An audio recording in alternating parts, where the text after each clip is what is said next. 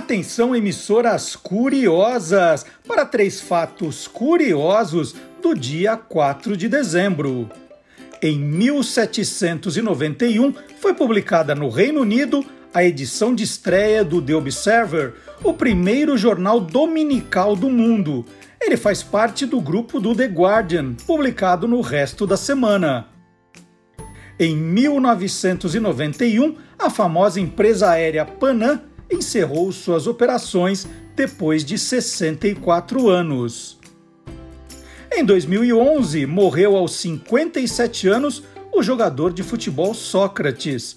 No mesmo dia, o Corinthians, clube que ele defendeu entre 1978 e 1984, conquistou o Campeonato Brasileiro pela quinta vez. Está entrando no ar o programa que acaba com todas as suas dúvidas. Olá, curiosos! Bom dia, curioso! Bom dia, curiosa! Hoje é 4 de dezembro de 2021. O ano está acabando, né? Começando o mês de dezembro, último mês do ano, mês do Natal, mês das festas. E está começando o Olá Curiosos, número 69 tudo o que você sempre quis saber sobre qualquer coisa. E vamos para as manchetes do programa de hoje. Contando uma canção com Luiz Américo. Marvel versus DC Comics, a batalha dos heróis no universo fantástico. É verdade que as baleias cantam? Guilherme Domenichelli vai tirar essa dúvida para a gente. E podcast homenageia nossa primeira radionovela, né? Radionovela já tem 80 anos no Brasil. E começa também hoje, aqui no nosso programa, a temporada de jingles natalinos no Clube do Jingle.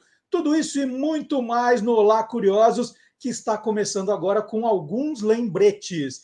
Vamos falar da nossa programação de final de ano e de férias. Sim, o programa irá tirar férias também.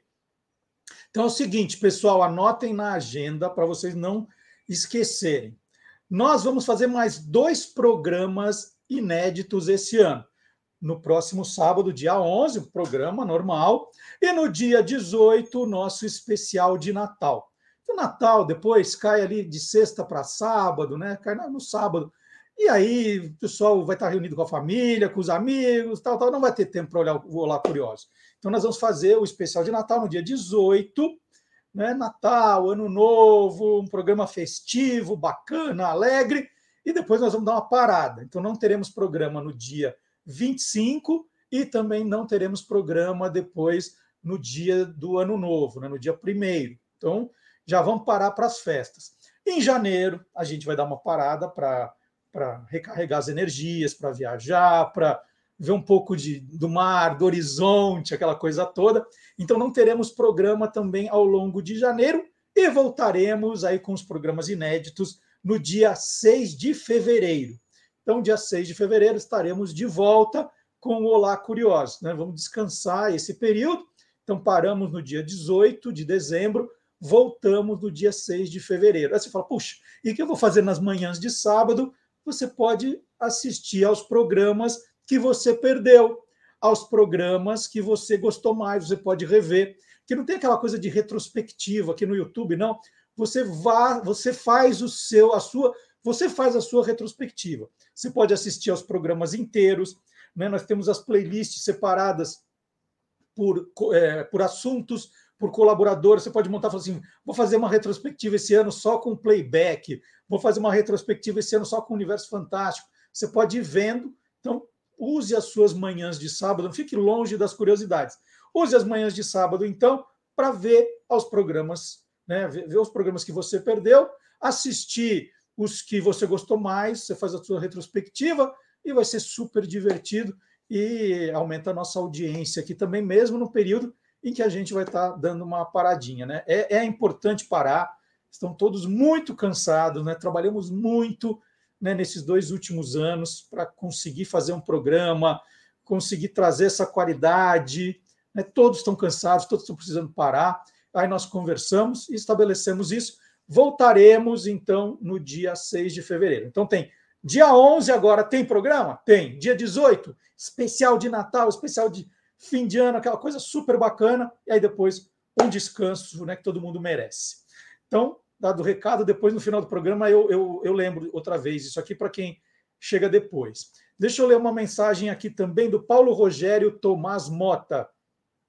Que bom que achei esse programa no Facebook. Sempre acompanhei Você é Curioso e fiquei muito triste quando o programa saiu da grade de programação da rádio. Tá aí, então a gente fica muito feliz também, Paulo, quando a gente descobre que mais alguém né, acabou de, de descobrir o programa e está vindo aqui com a gente. Então, muito legal a sua mensagem. É isso que eu digo que às vezes a gente tem que repetir as coisas aqui, porque todos os dias tem gente nova descobrindo o programa, né, descobrindo as nossas redes sociais. Então é importante sim dar, dar os avisos. Então, Paulo, bem-vindo e você é um daqueles que pode aproveitar, então, agora, né, se você descobriu o programa depois de um ano e meio, você é daqueles que pode aproveitar essa nossa parada, metade de, de dezembro, no né, final, os últimos, as duas últimas semanas de dezembro e o mês de janeiro, para olhar todos os programas que você não viu, maratonar o Olá Curioso. Você vai gostar, tem muita coisa legal nesses né, quase 70 programas que nós já fizemos. É, deixa eu ler uma notícia que eu achei engraçada. Um influenciador chinês que atende pelo nome de Mr. Kang, que transmite lives dos restaurantes que frequenta, que frequenta, foi expulso de um deles na semana passada. Motivo: ele estava comendo demais. Ele estava num self-service na cidade de Changsha e tinha, já tinha comido um quilo e meio de pés de porco e quatro quilos de camarões. Ao ser expulso, ele reclamou. Eu como muito mesmo, o que estou fazendo de errado? O dono do lugar disse que a gulodice de Mr. Kang estava lhe custando caro demais, já estava dando prejuízo. Aí é, diz o, né, o, o dono, estava meio bravo porque o outro reclamou. Mas aí eu fiquei pensando, né, qual será o tamanho de um sujeito que come um quilo e meio de pé de porco e depois quatro quilos de camarão. Eu já imaginei um lutador de sumô, aquele cara gigante, né, o maior de todos. Aí fui dar uma olhada na, na internet para procurar uma foto desse influenciador, o Mr. Kang. Queria ver o tamanho dele. Aí eu achei essa foto aqui, ó. Ele não é tão grande assim é pequenininho até. Eu, ele é o, é o que está sendo entrevistado, tá, gente? É o da, é o da direita. Eu achei que o cara é pequenininho, pô, tudo que ele come, viu? Ele, ele podia ser bem maior pelo, pelo apetite que ele tem. E por falar ainda na cultura oriental, Ji Young é a mais nova Muppet da Vila Sésamo, né, da Sesame Street, nos Estados Unidos. É a primeira personagem asiática americana. O nome né, vem do, do coreano Ji, que significa inteligente ou sábio, e Yong, que significa corajoso e forte. Mas aí tem uma curiosidade no nome. Esse Ji, que significa inteligente ou sábio, significa também gergelim em coreano, né? ou sesame em inglês. Né? Vila Sésamo, Sesame Street é o gergelim, o sésamo. E aí já, já acharam esse nome sensacional. Vamos mostrar a Ji Young, é essa personagem que está aí no centro, é a nova Muppet asiática americana. A Ji Young tem sete anos, né, a personagem, e tem duas paixões: tocar guitarra elétrica e andar de skate. Ela fez sua estreia na Sesame Street no dia de ação de graças. Olha que bacana. Então vamos agora chamar o Gilmar Lopes. Vamos começar o programa, né? O, não, o programa já começou faz tempo. Nós vamos começar chamando o nosso primeiro colaborador, que é o Gilmar Lopes. Que história o Gilmar tem hoje, ó, que maluquice. Vamos lá, ele é o criador, é o primeiro checador de fatos do Brasil, né? O primeiro que, que colocou isso no ar com e-farsas.com e é um prazer enorme ter o Gilmar aqui no nosso time. Vamos lá, verdadeiro ou farsa agora?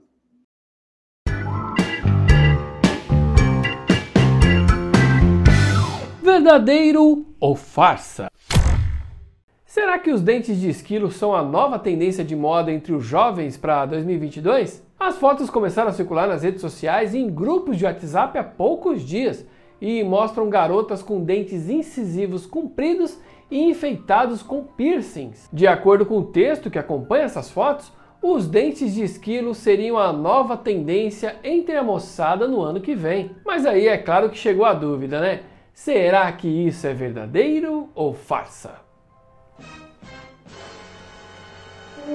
É farsa! Tudo indica que dentes postiços, compridos e cravejados de brilhantes não sejam uma moda, visto que eu não encontrei nenhuma foto sobre isso, nenhuma foto recente. Se essa moda fosse mesmo uma tendência, certamente a gente ia encontrar vídeos tutoriais sobre o assunto em canais de maquiagem, por exemplo, o que não aconteceu. Uma busca reversa de imagem através do Google Images mostra que essas fotos foram tiradas de uma publicação feita no site de língua inglesa Dazer Digital, em novembro de 2020. Na ocasião, não tinha nenhuma relação com tendência de moda ou com esquilos. As fotos foram feitas para uma campanha publicitária para uma loja lá de Paris chamada Snow Bunny. A maquiagem foi criada pela maquiadora especialista em efeitos especiais Lisa Mikalik. A proposta da Mikalik foi a de usar o nome da loja, que é algo como coelhinho branco em inglês, como um tema artístico para as fotos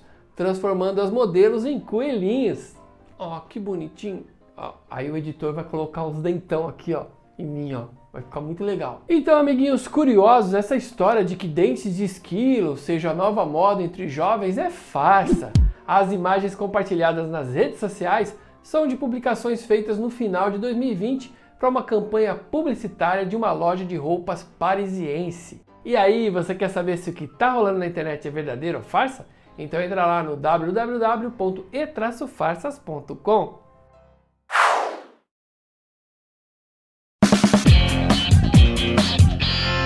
Contando uma canção.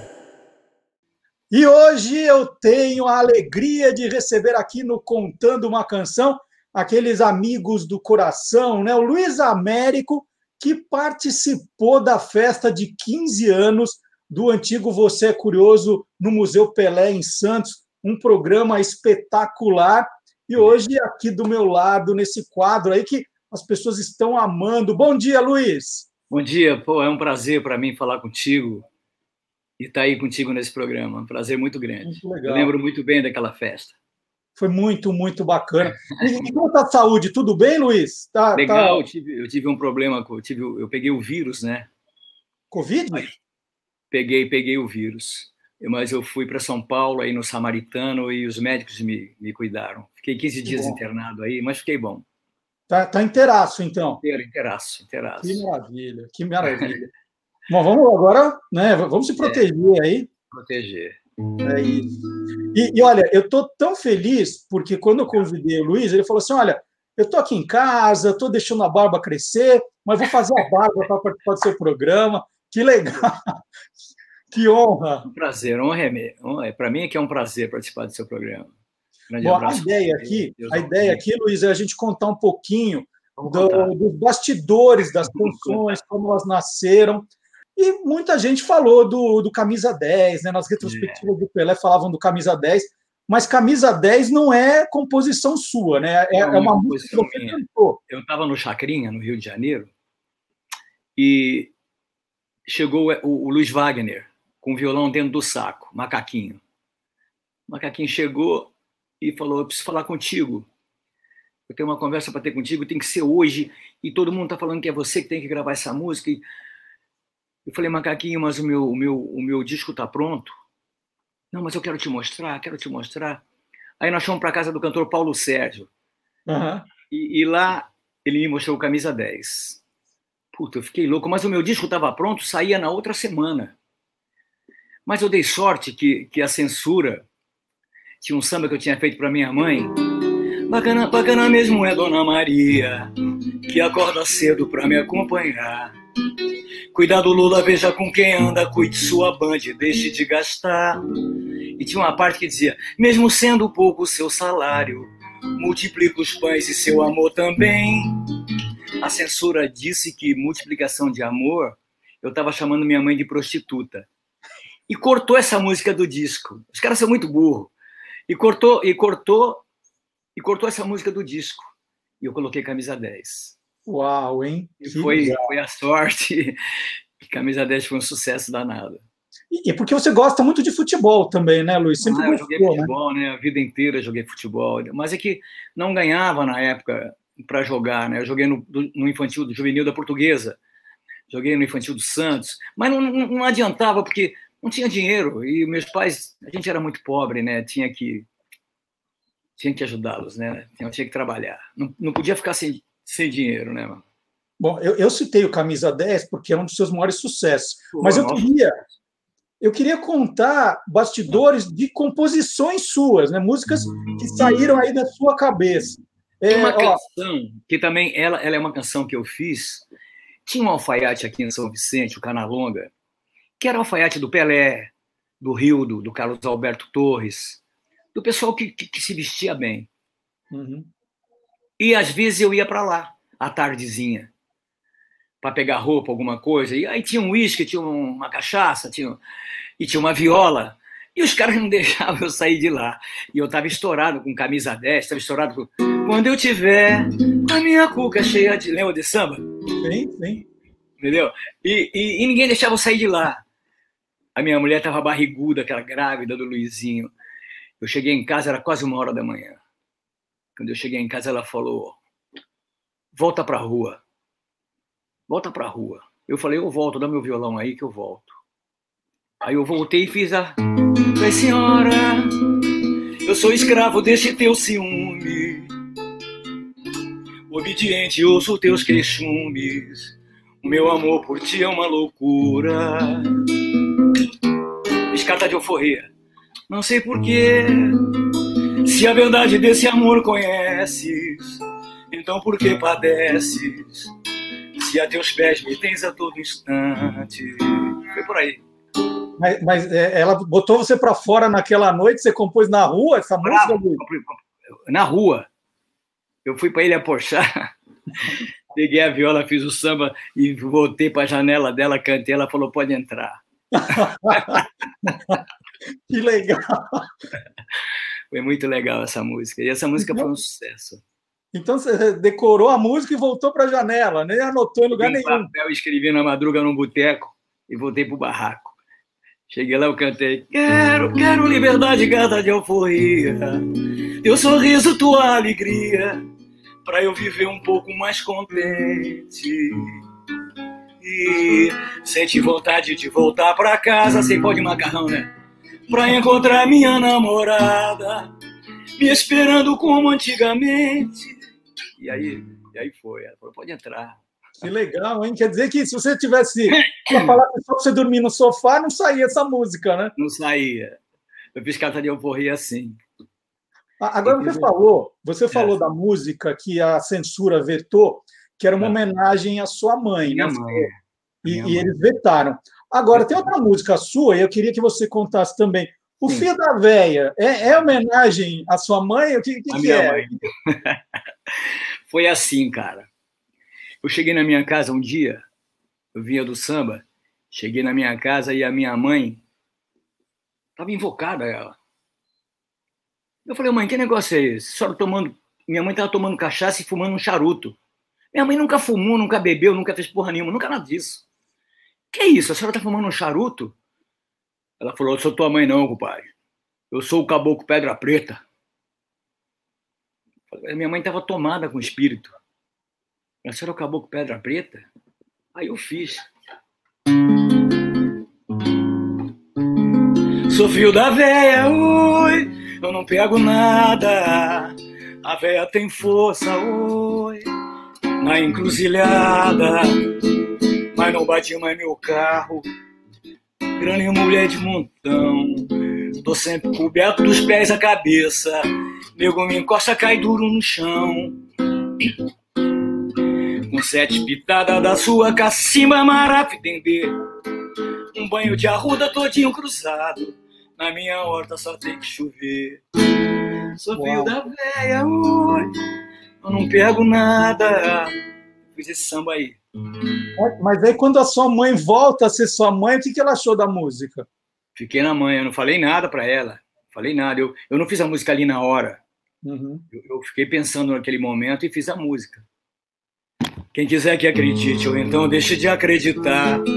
A força que a véia me deu, só ela é quem pode tirar. Penso e não sou vencido aqui nesse reino ou em qualquer lugar. O sonho de inveja de boi mandingueiro, a véia levou pro fundo do mar.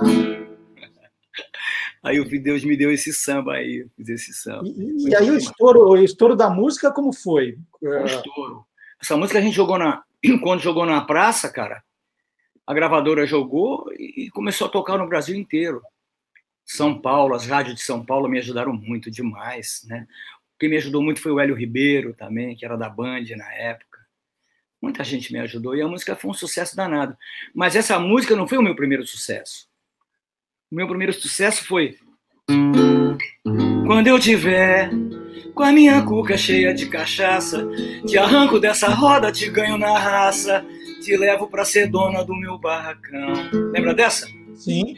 É, essa, essa, essa nasceu lá no, no Alfaiate também? Bateu o leiteiro na porta e gritou bom dia. Demorava lá no Morro do Marapé. As luzes já se apagaram, só não vejo Maria. Vive ligada no samba, sendo a bola pra vida. Ganhou o diploma da escola, foi rainha na avenida. Quando eu tiver com a minha cuca cheia de carne. E foi por aí. Teve outra também que bastante. Fala, pode falar. Você sempre escreveu muito rápido as letras? Sempre, muito rápido. Eu tinha um parceiro, o Braguinha, que morava aqui em Santos, que era meu primo, e quando a gente sentava, a gente fazia mesmo, cara, sabe? A gente. Porque não é sempre, né? Quando dava na cabeça de pegar na viola, quando dá vontade de pegar na viola, vai sair alguma coisa, entendeu? Não? Claro. às vezes a viola fica muito tempo aqui sem mexer nela. E, e alguma, alguma vez teve alguma música tua que você falou, não, essa. Porque assim, a gente nunca sabe quando vai fazer um sucesso, né? Eu não sei se se você tem a sensação, ah, essa é 100% garantido, você não sabe como o público eu vai reagir. Samba, eu viajava muito, estou com uma bigarra aqui, eu viajava muito no Expresso Luxo. E no Expresso Luxo, na época, viajavam os jogadores do Santos, que moravam em São Paulo, Mauro Ramos de Oliveira, entenderam? E um dia eu desci no Expresso com a mulher do Gilmar, do goleiro. E o Expresso foi deixar ela no Guarujá e o cara veio conversando comigo.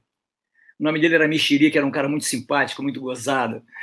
E o Mexerica falou: Porra, Luiz Américo, tá difícil, cara. A minha mulher não quer saber de mim no dia 9 nem no dia 11.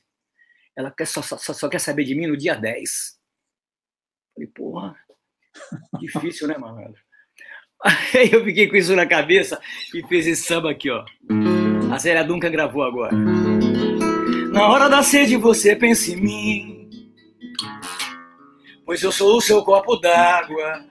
Sou eu quem mato a sua sede e dou alívio à sua mágoa. É, sempre assim você corre de mim pra você. Eu só sirvo de água. Mas se a fonte secar, você se acaba. Você vai, você vem, você não me larga. Que lindo! Essa música. Na hora da sede você pensa em mim. E você continua compondo o tempo ah, todo? Continuo compondo. Continuo fazendo, né? Porque é o que a gente, né, Deus deu esse dom, a gente tem que fazer, né? Não pode e, você você estava contando do macaquinho que foi te procurar no Chacrinha com é. uma música, dizendo: Olha, Luiz, você tem que gravar. Tal. 10. Não, sim. Agora, quando você compõe, você já sabe para quem você gostaria de cantar, que cantasse a música, e você liga, fala: Zélia, eu tenho uma música aqui que é a Não. tua cara. Como é que é? Eu nunca fiz isso. Eu nunca liguei para ninguém. Minha mãe, a minha mulher me enche para mostra, mostra, mostra o samba para os outros. Eu nunca mostrei para ninguém, tenho vergonha, entendeu? Depois que chamar o cara e mostrar, mostrar eu tô com um samba para gravar com o Benito. E o Benito é meu amigo, eu não, eu não tenho coragem de mostrar para ele, cara. Tô louco para encontrar ele, para falar, ó, tem um samba para a gente gravar, para a gente cantar aí. A Zélia Duncan, ela gravou. Quem gravou primeiro na Hora da Sede foi a Clementina de Jesus.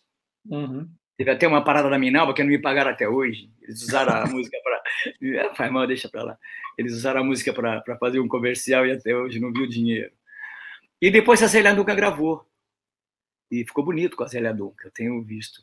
O Zé Cabaleiro também gravou Fio da Véia, ficou muito bonito. O Zé, Zé Cabaleiro é um menino muito gentil, muito legal. Adoro, eu adoro. Fio da Véia. Hã? Eu adoro. É. O, o eu estava no restaurante aqui em Santos comendo e o garçom falou: Seu Luiz Américo, tem um menino ali que quer falar contigo. Ele pode vir aqui? Eu falei: Não, eu vou lá onde ele está. Era o Zé Cabaleiro. Que lindo. Luiz Américo, sou teu fã, gravei Fio da Véia, falei, puta, que alegria que foi para mim. Ficou lindo, lindo, lindo. Tá muito bonito com ele. Tá muito mais bonito com ele do que comigo. Ficou muito bonito. Que bacana. É, e, torcedor, e, torcedor, do Santos, o Zeca também, não é? Eu sei, eu sei. Ele veio para um jogo do Santos. Ah. É. Somos santistas. Você continua acompanhando futebol, Luiz? Continuo acompanhando futebol. Eu gosto muito de futebol. É o que eu mais vejo é futebol. Você já, já escreveu alguma música sobre futebol? O futebol te inspirou alguma vez? Não. Não, não, não, não. Eu vou gravar um samba agora do goleiro. Quer que eu te mostre um pedacinho? Opa! Oh, primeira mão, hein? Atenção. Eu não, eu, como é que é? Eu, eu, eu não, eu não, eu não, eu não vou, eu não, é é? eu não vou, eu não vou mais na bola, goleiro. Eu tô debaixo do pau. Ninguém segura nada. Eu aqui passando mal. Tem um que chuta na trave pro outro fazer. Um que entra de letra e toca de calcanhar. Eu aqui nessa merda. Só vendo a bola passar, eu aqui. Acho que eu peguei o tom errado aqui, Ré do Ré Mi Fá. Acho que é, é lá. Eu não vou. Eu não, é, eu, eu, não, eu, eu não vou mais na bola. Eu tô debaixo do pau. Ninguém segura nada. Eu aqui passando mal. Tem um que chuta. Eu, eu, eu perdi o tom aqui. Chuta na trave pro outro fazer. Um que entra de letra e toca de calcanhar. Eu aqui nessa merda. Só vendo a bola passar. Eu aqui nessa meta, só vendo a bola passar. Eu já dei soco no vento e vem um cara aqui dentro. Que só bota com a mão, pega ladrão. Eu já tirei da gaveta, parece um cometa. Eu não sou leão. Tem um que mete no fundo e cai o meu mundo. Eu fico no chão. A imprensa me pega, me joga na tela e me bota no. Não, não, não. A imprensa me pega, me joga na tela e me bota no não. Eu não vou mais na bola. Tô debaixo do pau. Eu não, eu não manjo lá direito aí. Então, depois do sucesso do Camisa 10, agora Camisa 1 com o é. Luiz Américo aqui, que legal. É Luiz, verdade. eu queria agradecer demais esse papo com você. Muito obrigado, Luiz. Oh, Prazer é. enorme. Depois de cinco anos sem te ver, olha oh, que loucura. Obrigado, camarada. Sou teu fã. Que bom que você está recuperado. Ó, eu Tô sou bem. seu fã. Muito legal. Fica com Deus. Muito obrigado.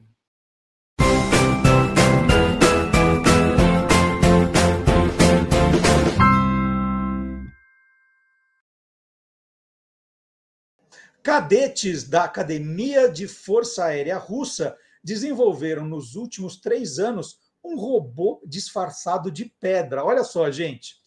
Um vídeo da rocha espiã camuflada em funcionamento foi exibido na semana passada. Ela tem o tamanho de um jabuti. parece um jabuti, não parece, gente? A rocha deslizava em um terreno gramado com suas rodas de tanque de guerra em miniatura com uma mini câmera saindo de seu topo. Dá para olhar ali, olha a mini câmera ali em cima. É, e um especialista comentou, né? Devido ao seu disfarce e capacidade de mudar de posição, pode ser útil na guerra de trincheiras. A rocha espiã tem bateria de 24 horas, com capacidade de coletar, processar e transmitir informações por 15 horas.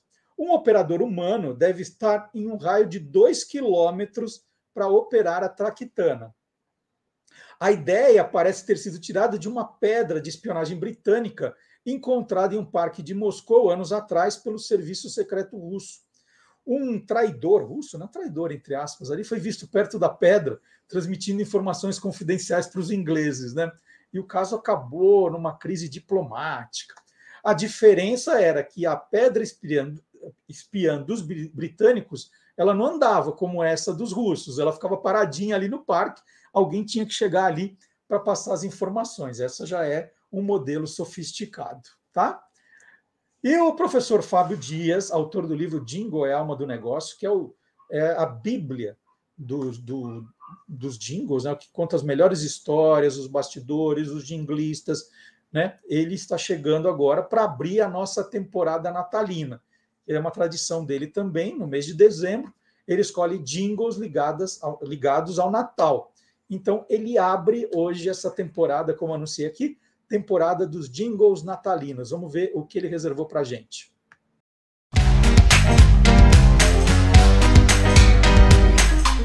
Clube do Jingle. Sandis era uma loja de departamentos da década de 1980 que pertencia ao grupo Pão de Açúcar. Para o Natal de 1985, ela produziu um comercial que mostrava os duendes de Papai Noel produzindo os presentes, produzindo os produtos, que todos seriam direcionados para a Sandis para que as pessoas pudessem comprá-los lá, ou melhor, sugeria que o Papai Noel também comprava na Sandis. Para embalar esse comercial, foi encomendado a Edgar Janulo um jingle que descrevia toda aquela movimentação na fábrica de presentes e descrevia também o clima de final de ano, dizendo que quando chega o fim do ano as coisas vão mudando, as pessoas vão se empolgando, né? é, com uma nova esperança no ar e a vontade de presentear a quem se gosta. O jingle ficou tão legal, tão bonito, tão empolgante, que no ano seguinte, 1986, um novo comercial, agora em animação, produzido pelo estúdio de Daniel Messias, foi colocado no ar, mas o jingle continuou apenas com algumas adequações no arranjo. Vamos assistir os comerciais que embalaram dois natais e ainda estão na memória de muita gente. Quando chega o fim do ano, outra estrela vai brilhando, todo mundo vai mais feliz. Essa hora é só de festa e de festa a gente gosta. Quando a festa de Natal é na Sandinha. Vai crescendo a esperança, chega o vento da mudança, o futuro que a gente sempre quis. Essa hora é só de festa e de festa a gente gosta. É Natal com jeito de ser Sandis. Quando chega o fim do ano,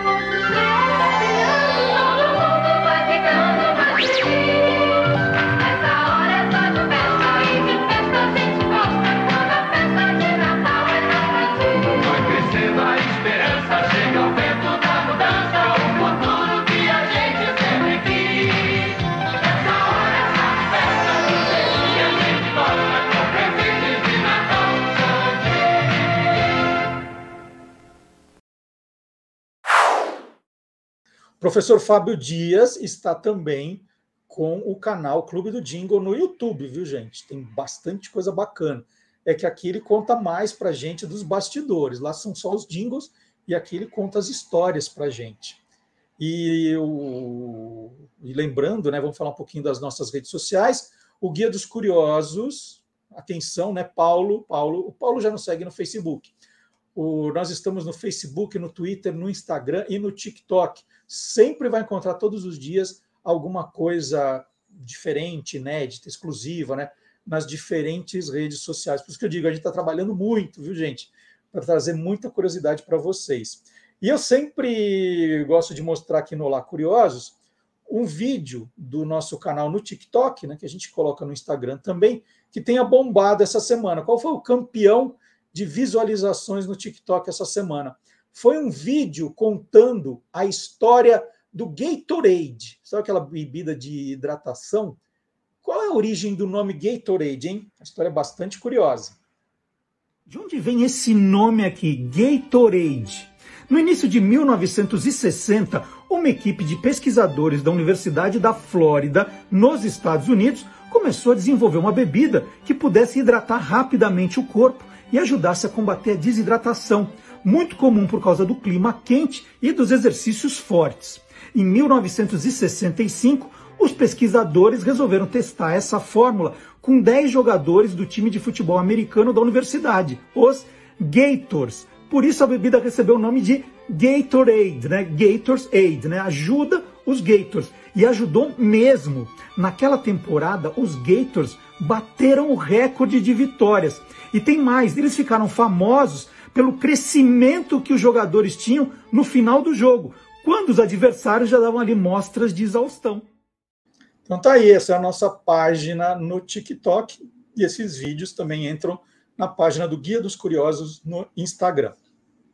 E toda quinta-feira a gente tem o privilégio de ouvir as histórias aqui do Magalhães Júnior no programa Quem Te Viu, Quem TV, toda quinta, oito da noite, mas também todos os programas estão acessíveis aí para que você possa ver a hora que você quiser.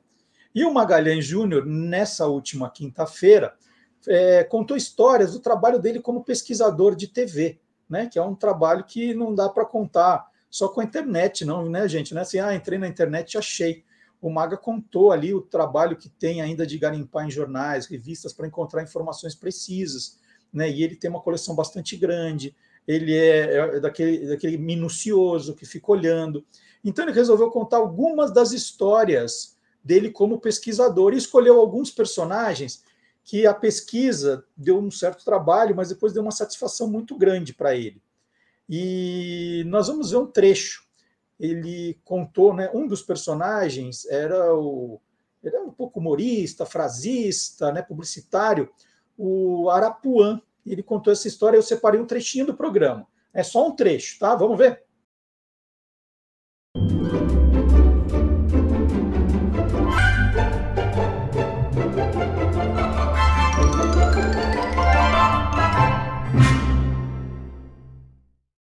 você vai lembrar disso. É, o, nome, o nome artístico dele era Arapuã. Uhum. nome de batismo era Sérgio de Andrade. Uhum. O Arapuã nasceu em São Paulo em 1928 e faleceu aqui em São Paulo também em 2009. E o Arapuã foi um dos maiores frasistas que eu já conheci. Aliás, ele foi um dos que me inspirou a escrever sobretudo usando períodos curtos e sendo muito objetivo. O Arapuã foi o primeiro a criar um, para o rádio um programa que reunia esporte e humor. Em 1956, ele criou para a Rádio Pan-Americana o programa O Esporte Está na Mesa. As minhas primeiras lembranças do Arapuã, Marcelo, não vêm da televisão, e sim do jornal, porque ele escreveu tanto para o Diário da Noite quanto para a Última Hora. Era uma coluna chamada Hora Bolas. E ele me ensinou, através dessa coluna, a gostar de ler jornal. E as primeiras lembranças que eu tenho do Arapuã estão ligadas à sua criatividade nas transmissões esportivas. No final dos anos 1950, virando ali para os anos 1960 pela TV Record, quando ele introduziu, eh, durante o jogo, uma charge humorística. Quer dizer, o jogo estava ali, aí de repente a bola saía, ia para a lateral, entrava uma charge comentando sobre o jogo. E eu tenho um depoimento de uma coisa que eu assisti, uma charge que eu vi, eu não vou lembrar qual era o jogo, mas aconteceu durante um jogo que estava chovendo muito e o goleiro de um dos times tomou um frango. E aí veio a charge, o primeiro frango de chuva. a, charge não era ele, ele não era desenhista, mas ele ficava ao lado de um cartunista e ele dizia o que o cartunista deveria é, desenhar e o que é, essa charge deveria conter como, como texto. O Arapuã também criou, apresentou, escreveu vários programas de variedades, sempre com muita cultura e muito humor. E na TV, uma das suas marcas foi a criação de uma campanha publicitária de 1970 que visava reerguer as vendas do Guaraná Antártica, que tinha perdido o mercado para a Coca-Cola. O Guaraná Antártica era, era tido como refrigerante de criança. Criança e velho, eles diziam. E foi pensando em mudar esse conceito que ele, Arapuã, criou o personagem do Teobaldo, que foi interpretado pelo meu amigo pessoal, trabalhamos juntos na Praça Nossa, ele fazendo o guarda Juju.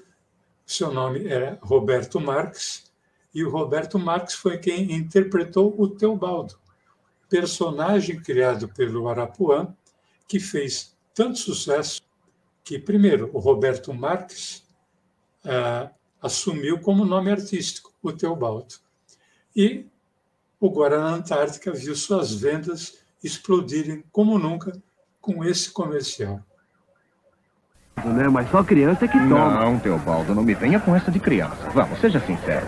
Meu irmão disse que Guaraná ele não toma porque já é adulto. E eu não. Não, Teobaldo. Você, um garotão crescido, ainda segue o que os outros dizem. Você nasceu livre, Teobaldo. Continue assim. Um Guaraná da Antártica com mel. Não, Teobaldo. Sim, Teobaldo. Guaraná, champanhe, Antártica. Bom, gente, nesse Quem Te Viu, Quem TV da quinta-feira passada, o Magalhães contou também de uma história que nós apuramos juntos. É a história da Jaqueline Mirna, que faz aniversário hoje.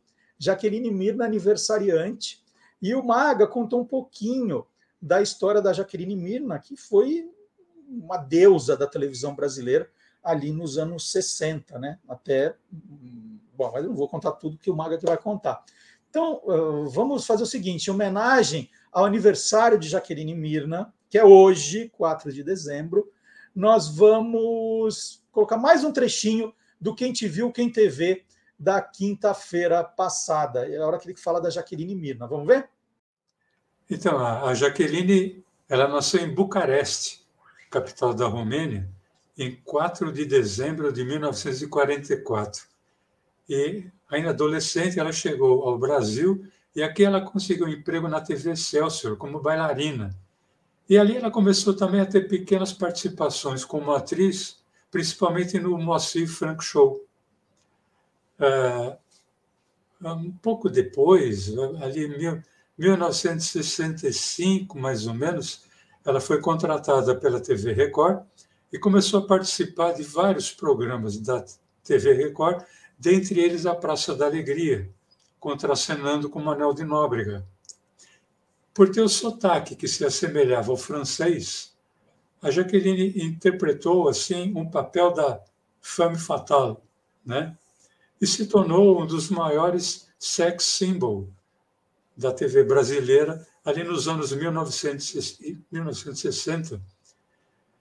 Esse personagem era uma francesa que não era francesa, porque ela era romena, mas todo mundo jurava que ela fosse francesa, né? Uhum. Por causa do sotaque. E ela tinha um bordão, que era brasileiro é tão bonzinho. E esse R carregado era um charme, principalmente quando ela se referia a uma cidade aqui do interior de São Paulo chamada Araraquara. Quando ela falava Araraquara, o, o público vinha abaixo, né?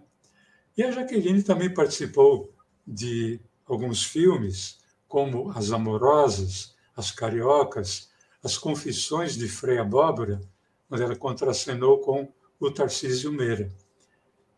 Aí, nos anos 1970, ela foi contratada para fazer um seriado nos Estados Unidos, foi para lá e dela nunca mais se soube. Surpresa! E olha quem está aqui agora comigo, depois dessa apresentação do Magalhães Júnior, aniversariante do dia. Jaqueline Mirna acordou cedo para conversar com a gente. Bom, Bom dia, dia, Jaqueline! bom dia, Marcelo, e bom dia, Brasil. É. Estou tanta saudade de vocês e eu quero lhe agradecer, eh, Marcelo, e também o Magalhães Júnior, para tudo que vocês estão fazendo. Eu estou sempre vendo seus vídeos, eu gosto tanto deles e estou muito feliz que você me chamou. Olha só, é aniversário da Jaqueline e eu que estou ganhando presente, gente. É um presente para mim. Que bom! Nó- Nós conversamos já há sete anos, Jaqueline, que nós encontramos você. Olha como o tempo voa, hein? Eu não, não consigo me imaginar que já se passaram sete anos de quando conversamos a outra vez. Mas sabe como é? O tempo passa e agora estamos nos tempos muito difíceis. O Brasil também está passando muito difícil com a Covid, todo a gente trabalha de casa e não pode viajar muito. Então Uhum. é muito difícil, mas temos que fazer o meu mesmo que podemos fazer, não? Deixa eu só, deixa eu só me atualizar, então. Da última vez que nós conversamos, é, você morava em Connecticut, continua Uhum. morando no mesmo lugar. Sim, eu tenho uma casa em Connecticut. E aqui hoje estou aqui em Connecticut porque tem o aniver- meu aniversário e daí tem o aniversário do meu netinho e depois tem Natal. Então eu estou aqui no em Connecticut. Mas também eu mudei parte do ano para a Carolina do Norte porque o tempo e o, a temperatura é muito melhor aí, é muito mais quente. E estou fazendo também negócios aí. Então, por isso, eu estou andando de Connecticut a Carolina do Norte e de volta. Você tinha uma, uma rede de lavanderias e uma Sim. empresa de seguros, é E isso? nós vendemos todos esses ah, porque o, quando a, a presidência trocou, o cenário de, de negócios trocou e nós, ah, nós vendemos todos esses. Então, agora, a única coisa que estamos fazendo, eu estou fazendo o seguro, e minha filha também trabalha comigo, mas o marido dela, ele é em construção, ele tem ah, projetos de construção. E são três netinhos, é isso? Quatro. Quatro, olha Quatro. só! Quatro! Um, tem o, o mais velho, não é velho, mas o mais ah, adulto, vai ter 14 anos, agora no ah, 18 de dezembro. Depois de 25 de janeiro, vai, ele, ah, o meu netinho vai ter 11 anos. Tem o, terceiro de 9 anos e o mais pequenininho tem 5 anos. Todos homens? Não, não nenhuma Todos homens.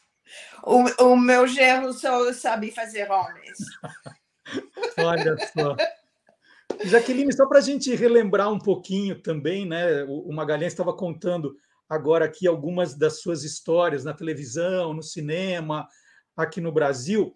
Eu, eu- fiquei com umas dúvidas depois que a gente conversou lá em 2014 sobre a, a sua saída do Brasil. Quando você foi gravar o seriado nos Estados Unidos, você ainda não tinha o plano de ir embora do Brasil para sempre, né? Isso Não. aconteceu como? Foi uma, uma coisa muito.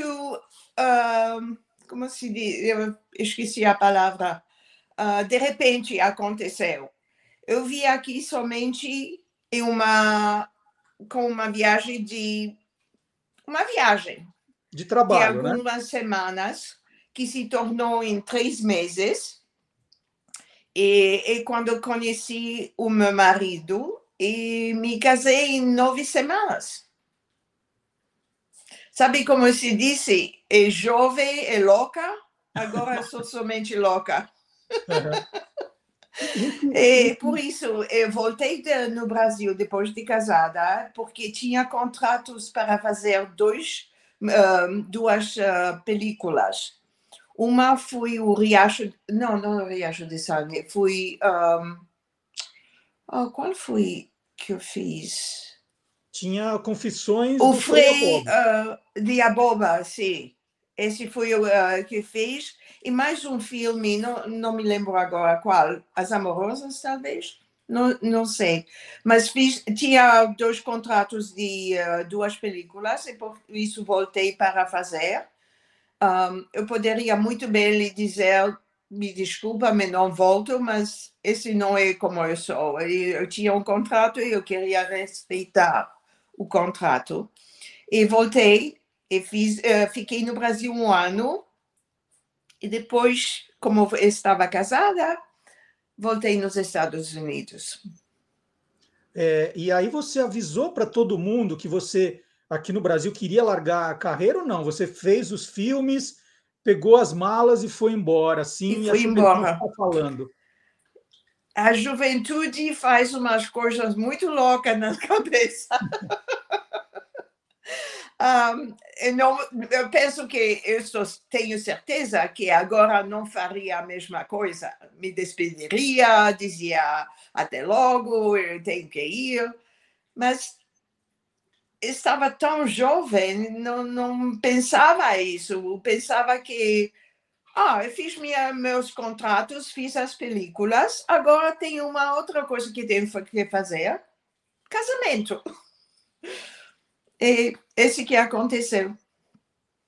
E em algum momento você sentiu falta da, da, da carreira? Assim, você decidiu, está decidido, mudou, estava feliz, né? Um casamento. Eu senti, sim, senti muita falta, porque eu comecei muito jovem como bailarina e depois tinha um sucesso com a Praça de Alegria e com a Araraquara e com todas as películas que eu fiz, e de, no teatro, fiz muitas coisas. E, sim, me faltou muito, mas eu pensei a esse momento que o casamento era o que eu queria. E tomei o casamento. É, e você perdeu totalmente o contato com todos os os artistas que trabalharam com você? Ou percebeu que alguém andou procurando por não, você? Não tive com os artistas. Tive uns contatos com os produtores, uh, Massaini, uhum. uh, Curi, antes que ele morreu, uh, mas muito pouco de contato, não, não muito. É, e você viu, né, um artista que, que trabalhou com você em dois filmes, Tarcísio Meira morreu recentemente. Você continua acompanhando o noticiário do Brasil? Soube da morte dele? É, Tarcísio coisas... morreu? Tarcísio Meira morreu. Quando Olha, morreu? Eu não queria ter te dado essa notícia, mas foi de Covid alguns meses. Ah, eu estou tão triste agora dessa uh, saudade dele. E ele foi maravilhoso para trabalhar com ele quando eu fiz a película com ele. E fomos no Mato Grosso, penso que três semanas ou um mês. Ele estava maravilhoso de trabalhar com ele. Eu sinto tanto e, e, meus sentimentos vão para a sua família e Glória, Glória Menezes. Ah, ela está bem, não? Sim, sim. Ah. Ela teve Covid também, ela não teve problema, ficou hospitalizada mas ele faleceu. É, ah. É, eu achei que você acompanhasse um pouquinho do. Eu, do... em geral, estou. Mas eu sabe que eu tenho uma página de, uh, da Facebook, Jaqueline Mirna, e são já uns anos, não sei o que aconteceu, de repente não podia entrar na minha página. Sabe, eh, como pessoas tomam as páginas estou ainda lutando com a Facebook até agora para entrar nesta página, porque eu não quero criar uma outra página, eu quero todos os meus amigos que eu tenho de muitos anos, que eu estava muito ativa com essa página. E eles me prometeram o mês passado que este mês eu vou poder entrar. Então, eu... se posso entrar, eu vou de volta acompanhar tudo e dar meus sentimentos, evidentemente, e também uh, postar notícias de mim. Porque os seus, os seus fãs estão sentindo falta. Eu entrei na sua, ah. na sua página e eles perguntando: Jaqueline, cadê você? O que aconteceu? ah. né? São 2.200 fãs ali Página Obrigada. que você criou depois da. Sabe, da eu tenho, uh, como, eu tenho comunicação com algumas pessoas que eu fiquei amigas muito perto, como você, você tem a minha a outra página que eu estou, mas eu não posso ter todos os meus fãs na outra página porque essa é a minha página de negócios, não é de artista. Uhum. É, o seu português, Jaqueline, está muito bom, né? Você falou assim: olha, eu não, não tenho treinado muito, mas você fala, fala português oh, com mais gente, como é que eu é? Estou tão feliz disso, muito Sim. obrigada. É, eu, é, eu, eu penso que se pratico, cada vez que eu tenho a oportunidade, eu falo português, porque eu quero, não quero esquecer essa língua. Eu- eu- Brasil é como é meu país, sabe, de, de adoção, então eu quero estar sempre falando português. Você, você chegou a se naturalizar brasileiro ou qual é a sua Sim. nacionalidade? Sim, Você sou é brasileira. naturalizada brasileira. Que bacana. Sim. Os seus, os seus netos, al- algum fala alguma coisa em português? Você ensina Não, eles são americanos. Mas, mas a avó não ensina algumas palavras em português? Assim, Ah, um pouquinho, sabe? Eles estão aprendendo espanhol em, ah, na, na escola, mas não sou muito bom. Eu lhe ofereci para ajudar, para falar, porque eu falo espanhol também. Eu ofereci para ajudar, mas sabe como são os homens pequenos? Eles não querem ajudar. Eles querem falar como eles querem ou não falar como eles querem. Então, mas não, eles falam somente inglês. E, e, Jaqueline, você, é, a gente relembrou, né? O Magalhães relembrou é, os, os- os personagens, né? O, o brasileiro é tão bonzinho que você fez. Sim. É, e- o que você lembra dessa, dessa época, né? Do Araraquara, que você falou agora? sim. Conta um pouquinho dessas lembranças, desses momentos tão marcantes da sua carreira. Ahm, são, são coisas que eu, eu, eu sempre queria ser artista, de, de pequenininha. Então, quando eu comecei a dançar, era bailarina, meus olhos estavam sempre dos artistas. O que eles fazem? Como entram na cena? Como saem? co- como se estão vestidos, sabe? Todas as, as mulheres que eram na, na, na televisão são tão bonitas, e os cabelos delas e tudo. Eu sempre queria isso. E pensava, como posso ir de bailarina para atriz? E achei um jeito de ter um papelzinho muito pequeno na Praça de Alegria. E nesse, nesse dia que eu tinha esse papelzinho, era o Manuel da Nóbrega que estava eh, esse tempo. Indo para a televisão na Excelsior, eu morava muito perto eh, da Excelsior, na Martim de Prado. Então, quando estava caminhando, eu vi um, um autobus que estava marcando Araraquara. Eu, e sabe, eu olhei, assim, tantos R's. assim, Araraquara. E fui no, eh, fiz meu papelzinho e estava sentada na, sabe como eu estava na Praça de Alegria? E o Uhum. Manuel de Nóbrega, eu, eu precisava fumar. Um, um- não, eu não fumei nunca na minha vida. Eu não sabia mesmo, mesmo fumar. Então, eu tinha a cigarette eh, assim na nos meus dedos e o Manuel queria acender o, o meu cigarette. E cada vez que a eh, ele queria acender, eu começava a falar e todos estavam rindo. Então, e, e sabe as carecas que ele fazia? Oh! Então, fizemos isso quatro, cinco, seis vezes. E depois disso, ele disse, eu terminei meu papelzinho, ele disse, e agora onde vai? E uma coisa me deu, me deu na cabeça, eu disse, vou na Araraquara. e todo mundo começou a rir e a aplaudir. E depois me botaram sempre cada semana e fiz outras coisas depois disso. Que demais. E, e o brasileiro é tão bonzinho? Foi ideia sua ou Mas eh, esse foi com Moacir Franco. Hum, Moacir? Moacir Franco, eh, o Brasil é tão bonzinho. Ele- Ele era um ah, condutor de táxi.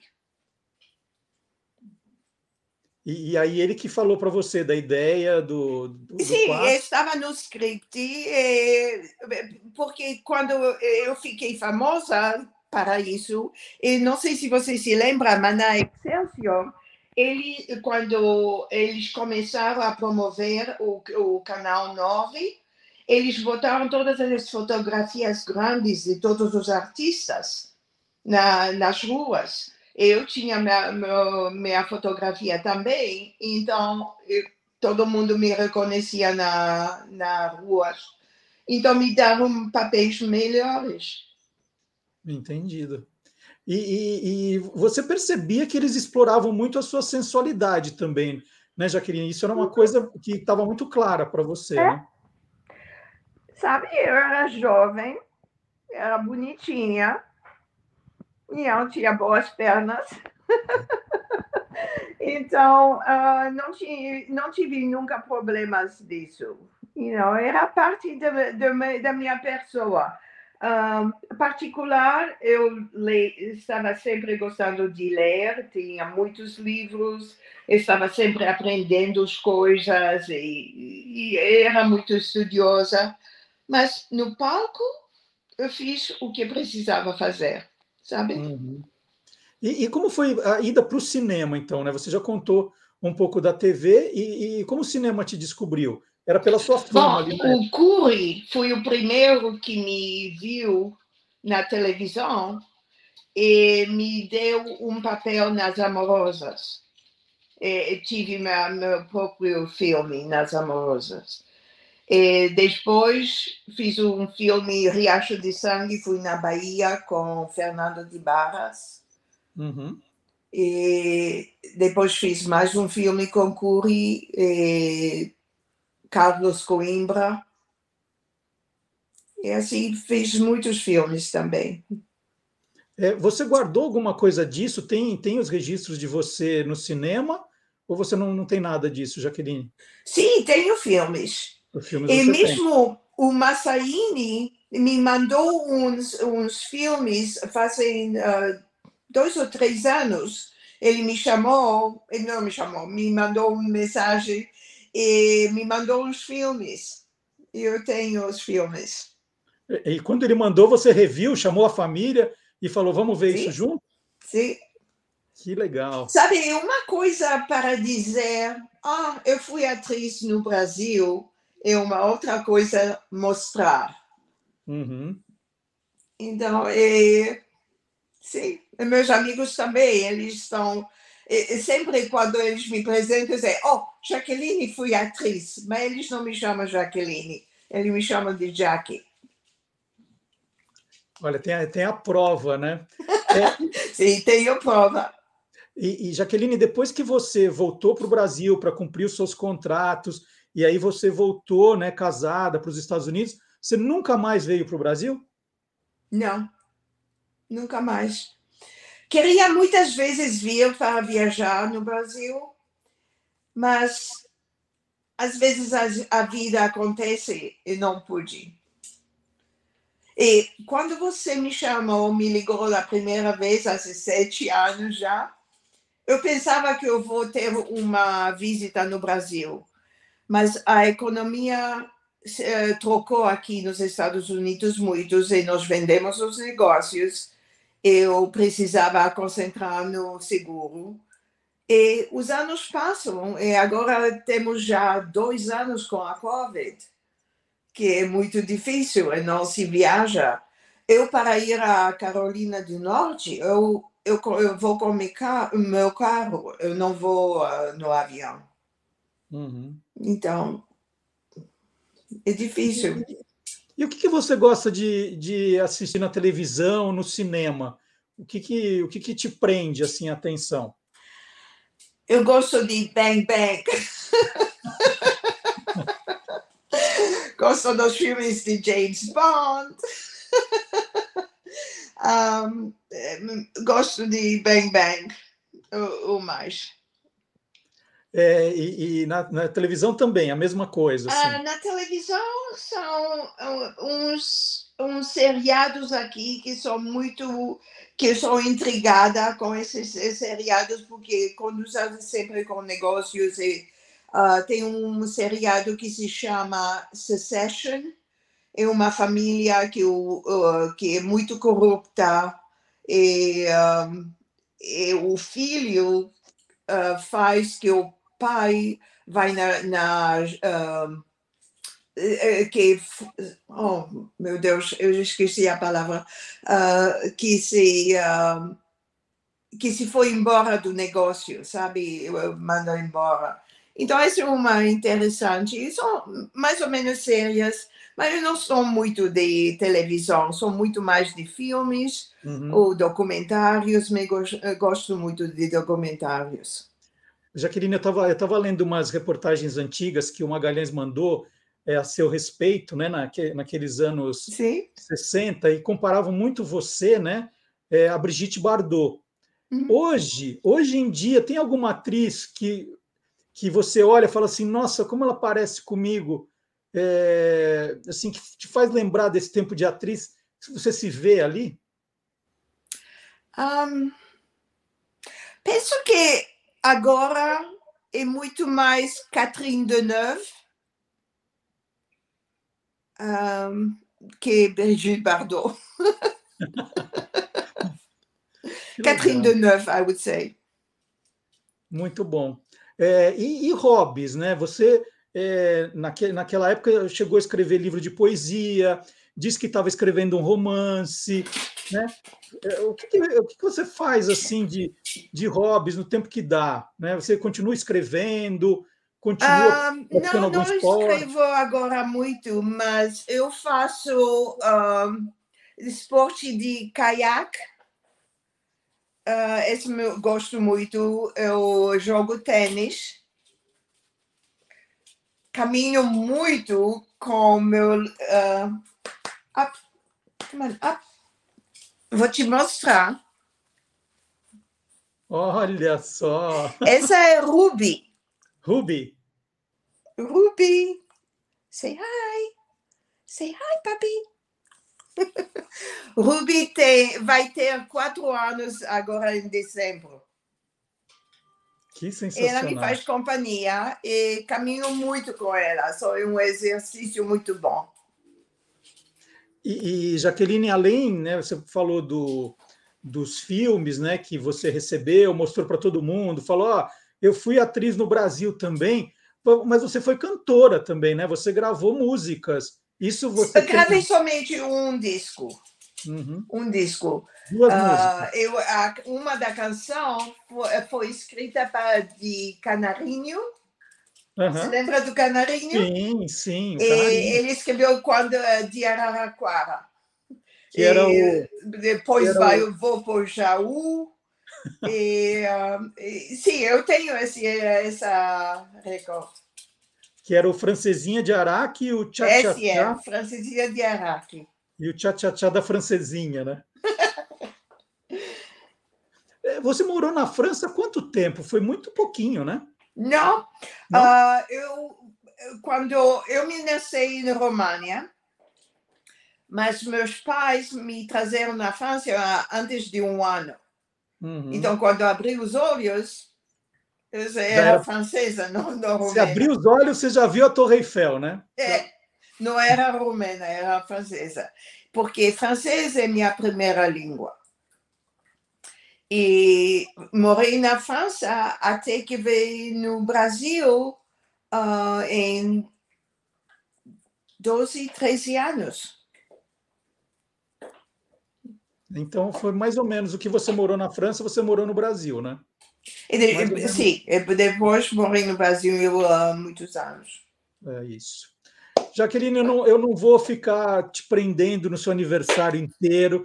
Eu queria agradecer mais uma vez a sua gentileza em conversar comigo. Né? Não podemos demorar tanto para conversar de novo, né? Agora vamos diminuir esse tempo. É, De verdade, eu te agradeço para todo o seu carinho. Eh, Diga muito obrigada a Magalhães também. E para todos os meus fãs do Brasil, vou tentar o mais possível de entrar na minha página este mês e começar a conversar com vocês muito eh, sempre, cada dia ou cada outro dia. Não vou deixar tantos anos passar. Mas você tem que combinar um dia de voltar ao Brasil, não demora, que eu quero te levar em Araraquara. Ah, me gostaria muito. Sabe, eu Nossa. tenho uns amigos muito bons em Araraquara.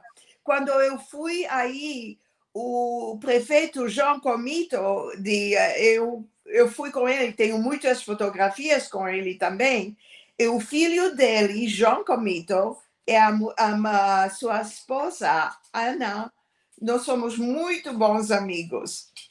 Então, me gostaria muito de ir vê-los também em, em pessoa. So, talvez em 2022, se o Covid vai ser melhor, adoraria ir, eh, voltar no Brasil. E aproveita, Jaqueline, que o dólar está valendo muito aqui. Então aproveita, porque vai que dá uma, uma reviravolta e o real passa o dólar depois. Então aproveita para vir Nossa. agora. Então, então o convite está feito. Eu vou te levar em Araraquara, hein? Você vai chegar aqui em Sim. São Paulo. Pro- me promessa essa, uma promessa boa. Eu vou te levar em Araraquara. Por Tá favor, bom. venha, tá? Tá muito bom. Obrigada, Marcelo, mais uma vez. Grandes abraços e beijos para você. Então, olha, feliz aniversário, muita Obrigada. saúde para você, né, para os seus netos, para sua filha Vitória, né, o, o seu genro Ken, que só faz menino. Fala que o próximo tem que ser menina. Tá Fala bom. que, né? Obrigada mais uma vez. Beijos. E olha, agora eu vou me despedir da Jaqueline e anunciar que nós vamos continuar no, no nosso voo internacional aqui no Olá Curiosos, porque chegou a vez da Letícia Nascimento trazer notícias de Londres, notícias curiosas de Londres para a gente aqui no Olá Curiosos. Então, Jaqueline, super obrigado, parabéns e estão te esperando aqui, hein? Tá bom? Tá bom. Muito Vamos lá obrigada. agora, então, aqui no nosso programa All You Need is London, com a Letícia Nascimento.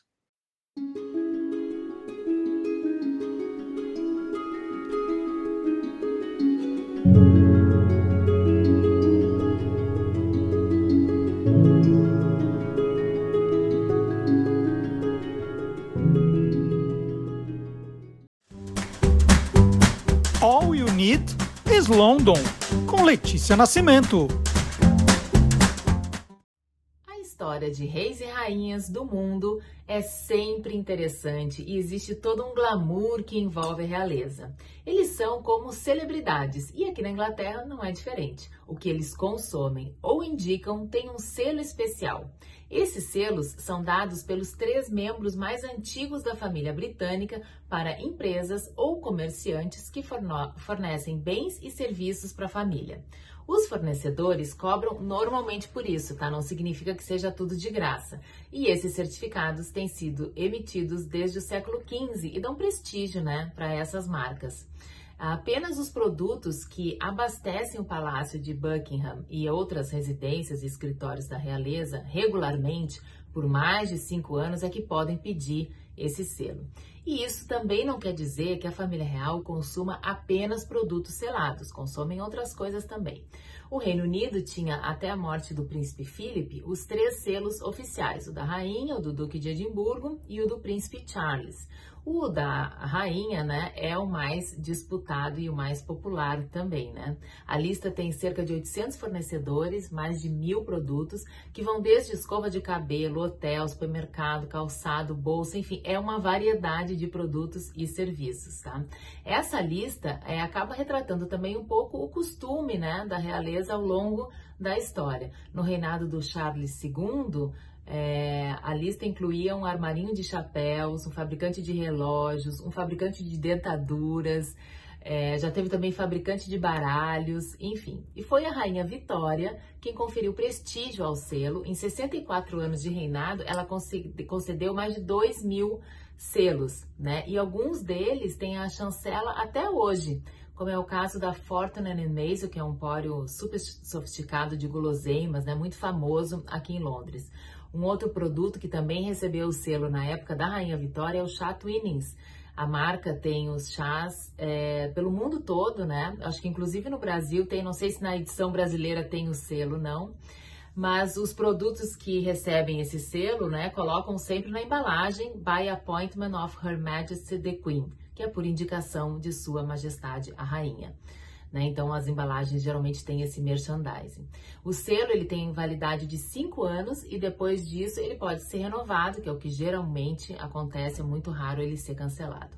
Toda essa história tem um site, vou pedir para o Marcelo colocar aqui embaixo para quem quiser pesquisar e ver quais são os produtos é, que a realeza consome ou indica aqui na Inglaterra, tá bom? Hoje eu fico por aqui e até a próxima. Bom, e a Letícia pediu que eu visse, né? O, se o Twinings aqui de casa tem o símbolozinho da rainha, eu não achei. Olha aqui, ó. Eu, eu, eu não achei o símbolo aqui, nem aqui. Nós não temos. Só diz que é uma marca de 1706. Aliás, preciso gravar um vídeo no TikTok depois aqui para o TikTok. Né? Mas não temos. Olha que curiosidade que a Letícia contou. Correndo no armário para pegar o chá e não, e não temos mesmo. E vou repetir, né? já foi no vídeo, mas eu vou repetir para quem não teve tempo de ver, o, o site que mostra todos os produtos que tem esse selo. É www.royalwarrant.org. R-O-Y-A-L W-A-R-R-A-N-T.org. royalwarrant.org. Então, quem quiser ver a lista completa, como a Letícia falou, está tudo lá. E agora nós vamos chamar o Silvio Alexandre, Batalha de Heróis aqui no nosso programa. Silvio Alexandre apresentando Universo Fantástico.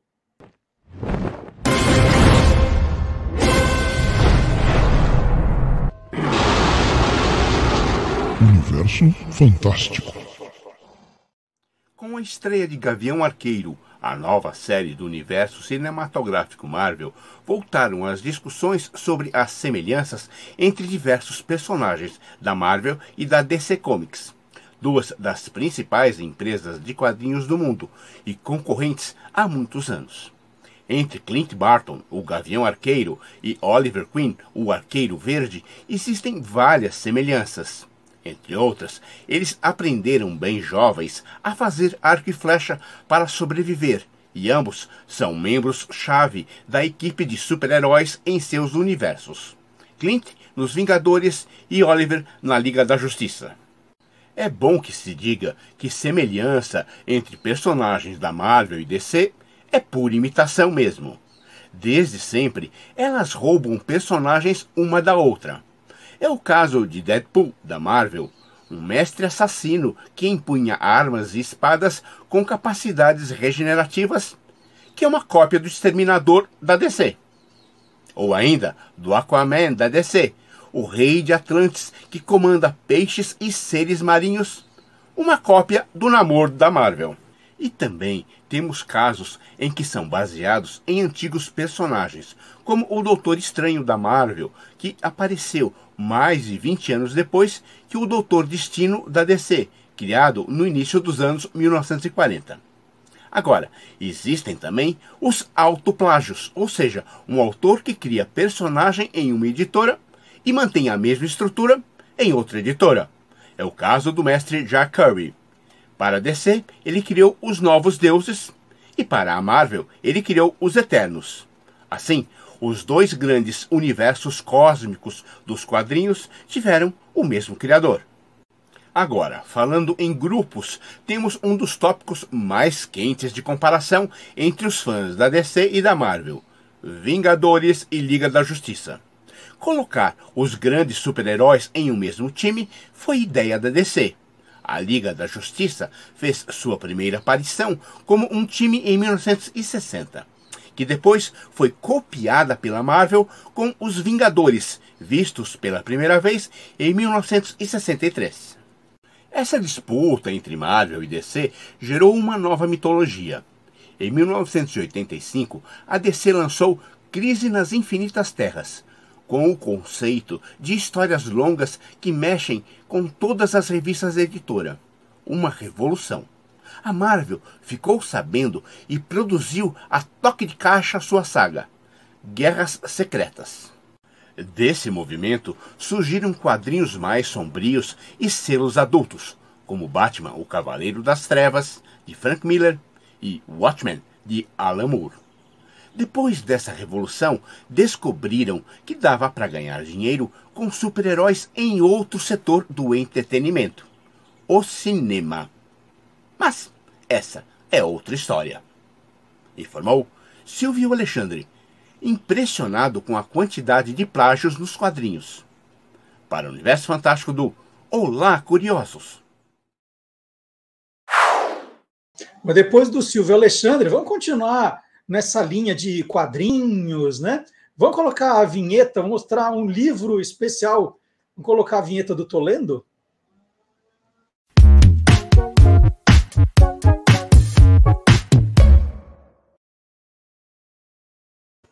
Há algumas semanas eu apresentei aqui o projeto do Caetano Cury, né? Foi meu companheiro na Rádio Bandeirantes, um grande ali repórter, radialista, né? Um cara talentosíssimo, super sensível, como expliquei aqui.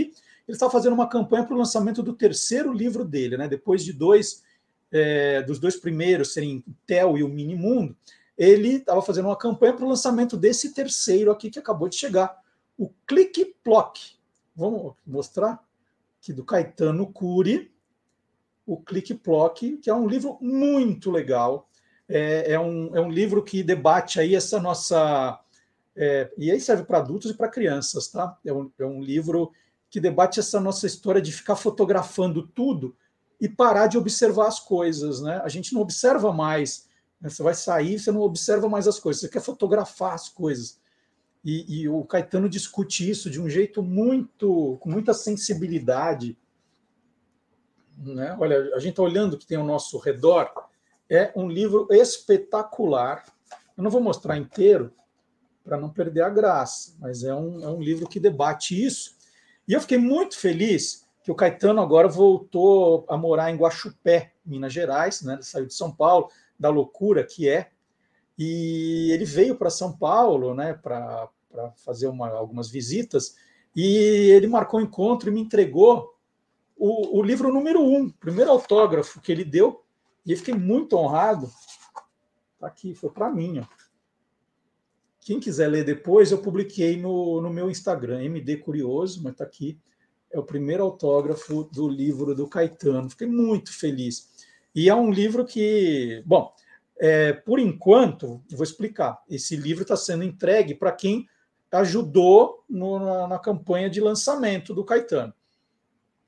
É, agora ele vai primeiro entregar essas 700 pessoas que fizeram parte da campanha e depois, logo depois, ele vai colocar na lojinha do, do TEL, né? Vamos colocar o, o endereço aqui é, é lojinha do tel.com.br. Então, por que lojinha do Tel? Porque o grande personagem do Caetano é o Tel e o Mini Mundo. Aliás, estão à venda os dois primeiros livros lá na lojinha do tel.com.br. Quem quiser já fazer a coleção toda. E o Caetano vende também, gente, umas, uma, uns quadrinhos com tiras que ele fez, algumas tiras especiais do, dos livros é uma mais legal que a outra. Para presente de Natal, presente de amigo secreto, vão fazer o maior sucesso. Tem uma pegada ali, tem romântica, né? É, de amizade. Nossa, mas olha, é apaixonante. Eu fui, fui comprar uma, levei quase a, loja inteira. Então fica a dica. E logo, logo, na lojinha do Tel, também estará à venda o Click Plock, e que eu agradeço demais o presente né, que o que o Caetano me entregou. Fiquei muito feliz de, de ter recebido o autógrafo número um. O meu, o meu vale mais que de todo mundo. O meu autógrafo que ele mandou aqui. Ó. Quem quiser ler o autógrafo inteiro, está lá no Instagram MD Curioso. Eu publiquei e uma foto minha com o Caetano. Talvez você, vocês não nos reconheçam, que estão os dois com máscara, mas somos nós aí nesse encontro que nós tivemos no sábado passado. Muito feliz com essa com, a, com o presente que o, o Caetano deu. Que cara talentoso, né? Em determinado momento ali no, no auge, né? Apresentando um programa só dele na Rádio Bandeirantes, que é o sonho de tanta gente. Ele falou: não, eu quero viver da minha arte, é o que eu gosto de fazer. Não, não, amo jornalismo, né? Ele gosta muito, ele era uma pessoa muito sensível para ouvir as histórias das pessoas, do jeito que contava, mas ele queria viver de arte e está fazendo um trabalho bem bacana. Parabéns, Caetano, eu sou seu fã você sabe disso. E sou fã também do Guilherme Domenichelli, que agora, nos últimos dias, atingiu a marca de 900 mil seguidores no YouTube. Já, gente, quanta, gente é isso? 900 mil seguidores acompanhando os vídeos que ele faz, as lives. Trabalho fabuloso do Guilherme. Guilherme também é autor de livros, né? O, o Guilherme é outro também que, em determinado momento, falou: não, eu vou seguir a minha carreira de edu educador, né? Um biólogo educador no YouTube, que é o que ele gostava de fazer, nos trabalhos que ele fez no zoológico, por exemplo. Né? Ele gostava de pegar, reunir as crianças, contar as histórias, mostrar os bichos, mas antes era restrito àquelas pessoas que iam visitar o, o zoológico de São Paulo. Né? Agora não, ele fala para o mundo inteiro sobre os bichos e fala para o mundo inteiro também, né? só que em menor escala, aqui no nosso programa sobre os animais. E ele está trazendo umas histórias muito legais, né? Você já viu a história da baleia cantora? Tem até uma história da Disney sobre isso, uma baleia cantora. É muito legal essa história. Pena que eu, eu esqueci de pegar o livrinho que eu tenho aqui. Talvez dê tempo, hein? Não, será que dá tempo de eu pegar? Vou tentar, vou tentar sair correndo enquanto você assiste o Soltando os Bichos agora com Guilherme Domenichelli.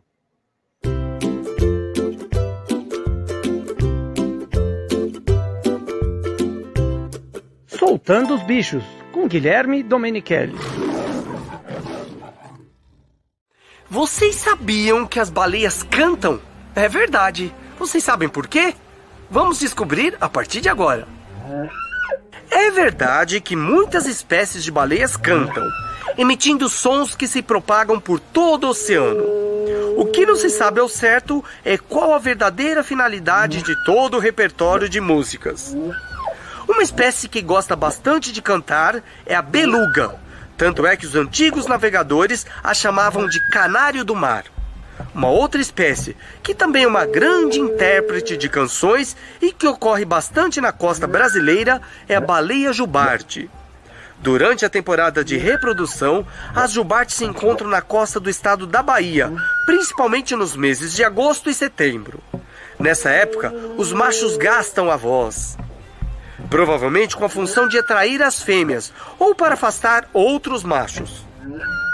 As canções são construídas por frases repetitivas chamadas temas, cantadas em longas sequências de repetição. O canto é bem diferente entre todas as populações que existem no mundo e variam a cada temporada, ou seja, elas trocam de repertório. Cada ano uma baleia aparece com um trecho novo na canção. Desse jeito, após cinco anos, a canção torna-se totalmente nova. Geralmente os machos cantores são observados sozinhos e, dependendo do lugar, as baleias cantam canções diferentes.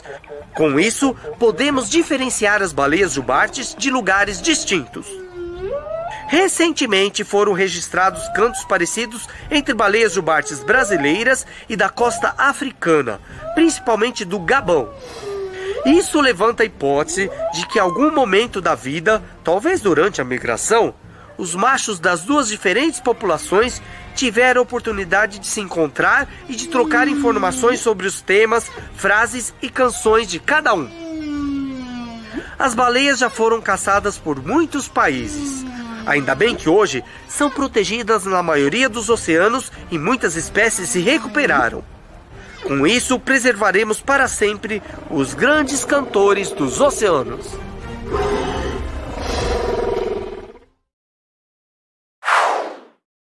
Não achei, gente, não achei. Dei uma corrida. É que também estava cronometrando o tempo para voltar, né? Tava e não, não consegui encontrar.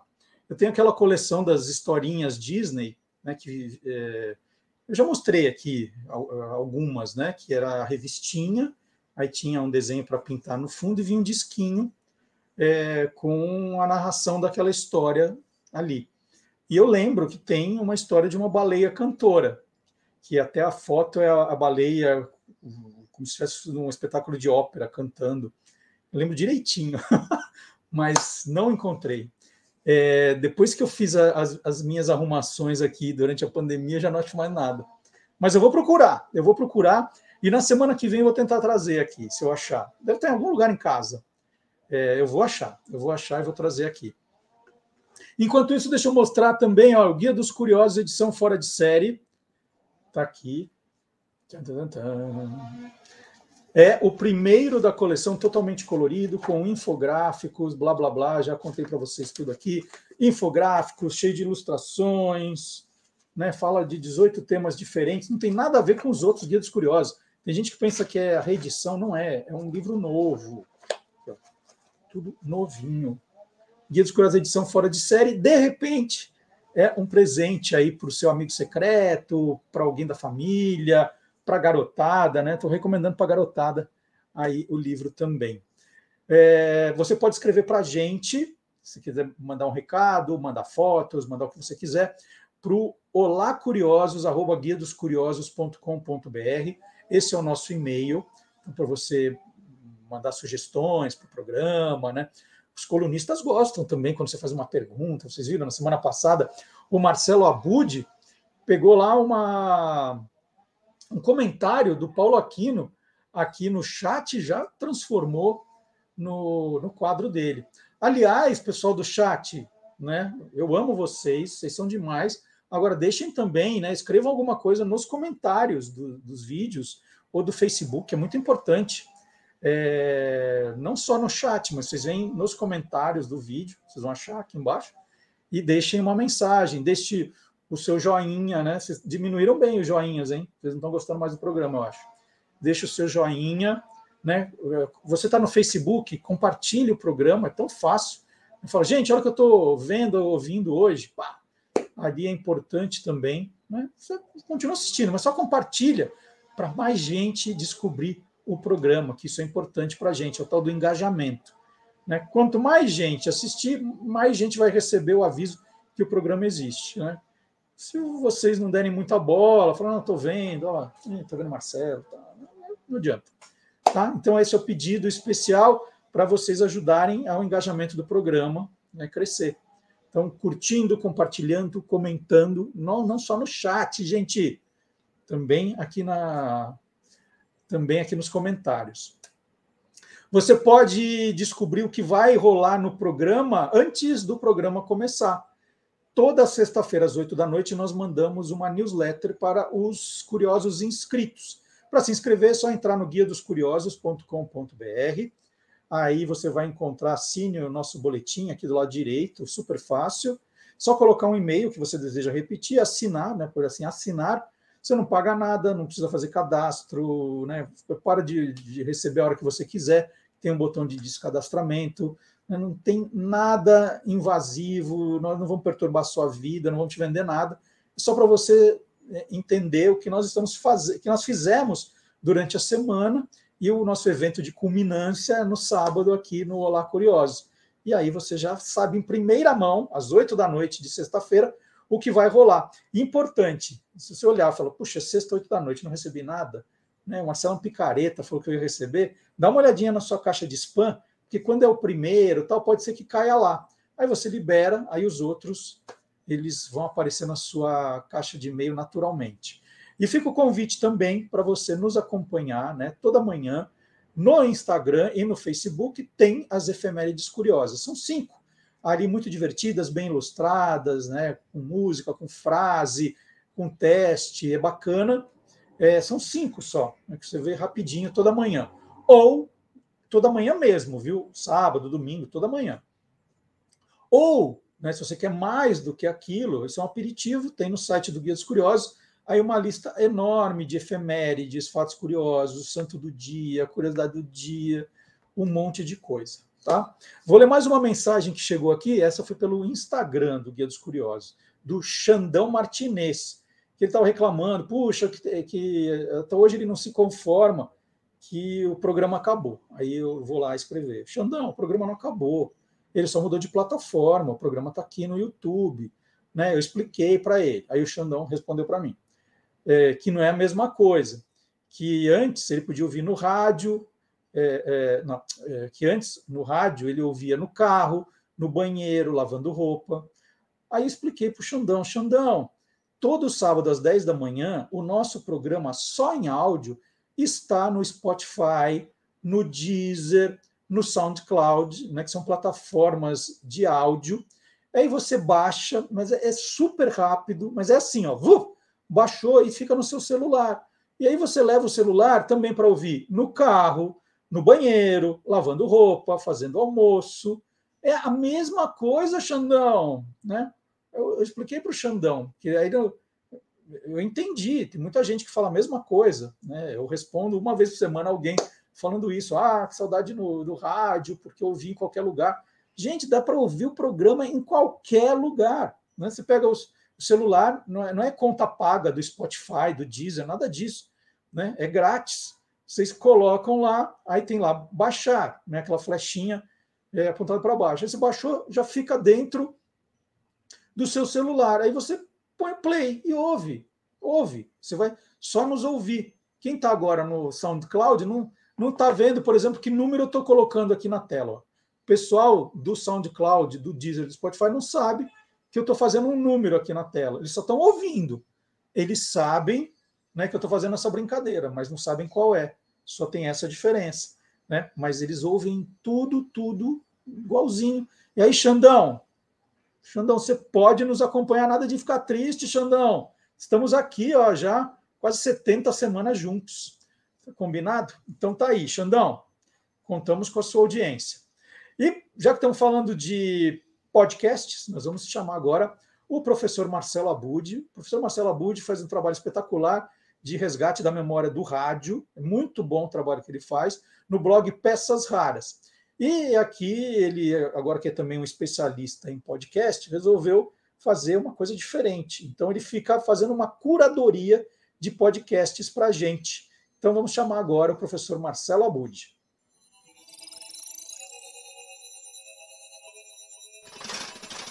Hoje pode. Com Marcelo Abud. A peste finalmente dá sinais de enfraquecimento e já se imagina um mundo pós-pandemia.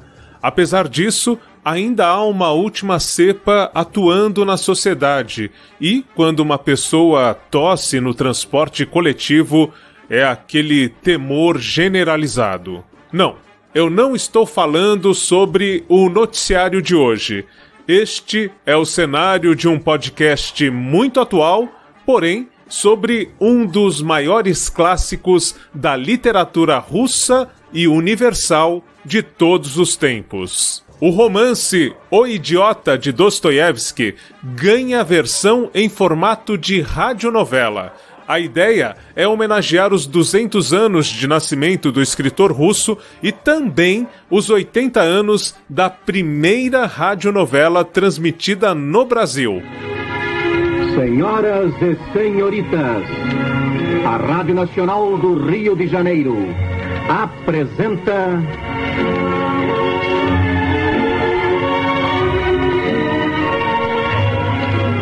Em busca da felicidade. Emocionante novela de Leandro Blanco. A adaptação ganhou o nome de Beleza, um suspiro de esperança. A propósito, no início do primeiro capítulo, há um detalhe, um deslize, é, quando se diz que a primeira radionovela brasileira ela entrou no ar há 99 anos. Na verdade, 99 anos é o tempo em que o rádio está no Brasil, né? 7 de setembro de 22, oficialmente, pelo menos, é a data que marca a chegada da primeira transmissão experimental brasileira de rádio e então 99 anos são referentes ao rádio e não à radionovela, que estreou quase 20 anos depois, em 1941, com essa abertura que nós ouvimos aí, a radionovela Em Busca da Felicidade na Rádio Nacional do Rio de Janeiro. Mas isto é um detalhe diante da riqueza do podcast, que tem direção do Américo Córdula e o roteiro do Ivan Andrade. A realização é do Instituto Casa Comum, com interpretações, uma bela sonoplastia e música original, a produção faz jus a essa homenagem a um dos gêneros culturais brasileiros mais admirados no mundo todo, a novela. Em oito capítulos, de cerca de 30 minutos cada um, Beleza, um suspiro de esperança procura traduzir o triângulo amoroso da versão original nos dias de hoje. E apesar da obra ser localizada no ambiente russo do século XIX, como todo clássico da literatura, ela traz temas universais que tornam essa adaptação bastante possível para a atualidade. O Idiota tem esse caráter atemporal ao tratar de temas complexos do ponto de vista político, moral, né, do ponto de vista da sociedade como um todo e que envolvem as tragédias humanas. E outra coisa que eu gosto sempre de destacar nas produções que vêm sendo feitas neste formato em podcast é quando tem uma música original. E é o caso dessa adaptação do romance O Idiota de Dostoiévski. Beleza, um suspiro de esperança está disponível no site do Instituto Casa Comum institutocasacomum.org e você vai lá na aba podcasts e encontra, além deste, outros títulos produzidos pelo Instituto Casa Comum. Também está em agregadores de áudio, como é o caso do Spotify ou Google Podcasts. E você ainda pode ter a surpresa de ouvir Beleza, um suspiro de esperança em rádios comunitárias ou locais, já que o Instituto Casa Comum distribui esse conteúdo gratuitamente para quem quiser veiculá-lo. Então, tá aí dada a dica, é uma radionovela é, trazida para os dias atuais, pensando nesse momento possivelmente da pós-pandemia que tanto almejamos, adaptando um romance da literatura clássica mundial o Idiota de Dostoiévski. Essa é a nossa dica de hoje. Procure Beleza, um suspiro de esperança, um belo trabalho da Podosfera, o incrível universo dos podcasts. E quando eu recebi o boletim do professor Marcelo Abud, né, dei uma, uma, uma primeira olhada, eu vi aquele anúncio da primeira da primeira radionovela e estava no anúncio, né? Novela irradiada eh, de segunda, quarta e sexta, às dez e meia da manhã na Rádio Nacional, né? Novela irradiada. E eu falei, mas por que será, né? Segunda, quarta e sexta, e não todos os dias. Aí liguei para o professor, a gente fala ligar, né? Assim ainda, gente antiga. É, liguei para o professor Marcelo Abud para falar por que segunda, quarta e sexta e não diária. Aí ele me explicou: olha só, é, tem uma história por trás. Aí tem história. É porque, como a radionovela era apresentada ao vivo, eles usavam esses outros dias para ensaiar o capítulo do dia seguinte, né? Então, sábado e domingo ensaiavam de segunda ali, terça ensaiavam o capítulo de quarta, quinta ensaiavam o capítulo de sexta.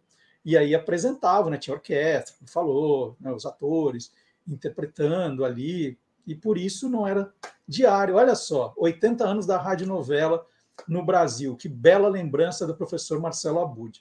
O professor Dionísio da Silva me pediu para. Falou assim: olha, peça desculpas para os seguidores do Olá Curioso, mas esse final de ano, para a professora, é uma loucura. Aí ele falou que tá, a vida dele está de ponta cabeça, ele não consegue não está conseguindo fazer os boletins como ele sempre fez, né? como ele gosta de fazer. Ele adora fazer, está muito chateado, então pediu desculpas aí por não estar presente nessas últimas semanas. E a gente entende, como eu já expliquei aqui. Né? Aí eu vou aproveitar para falar de umas palavras, um texto do Gregório do, do Duvier, que saiu na quarta-feira na Folha de São Paulo. Né? O nome da coluna, Ordem, Progresso e Desenrascanço.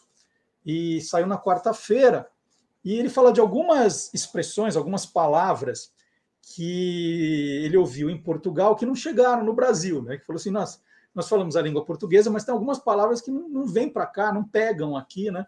E eu achei muito divertida, por exemplo, javardo. Javardo, ele diz que é um sinônimo para javali, mas chamam de javardo alguém que se comporta como um javali. Ou melhor, que se comporta como imaginamos que um javali se comportaria, de forma grosseira, estúpida, abjeta, né? Javardo ou javardão, né? Se o cara é muito é, grosseiro, estúpido, é um javardão, tá? Essa javardo. Aldrabão, aldrabão é ótima também, que é um farsante muito específico, algo entre o trapaceiro e o impostor, que comete aldrabices, né? Pequenas fraudes mas tem também o, os batotas. não é batuta, os batotas, que são é, as são as trapaças cometidas dentro de um jogo sem grande importância. Então você está jogando o banco imobiliário e dá uma, trapaça, uma trapaceada, isso é uma batota. Né? Outra aqui. É, não, já li, já li. Já, ah, o, ah, o desenrascanço, que tem no título, né? É solução que resolve um problema de madeira temporária. Trata-se de uma gambiarra. Desenrascanço. Mas a melhor de todas, está aqui também, do Gregório listou, é ficar na ronha. O que é ficar na ronha, gente?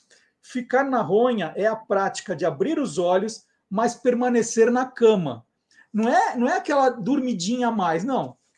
Você abre os olhos e fica ali na cama, você está ali na ronha. Ficar na ronha é isso. Né? É o, o abrir os olhos e permanecer na cama. Olha só que legal! Ordem, progresso e desa, desenrascanço. Tá aí. Bom, e para reta final do programa agora, estamos terminando o programa, e hoje é o Dia Mundial da Propaganda. Né? Tem lá no site do Guia dos Curiosos, você vai achar uma materinha tal, mas né, o professor Vard Marques falou: não, peraí, tem coisa a mais, que aí tem história. Vamos ver?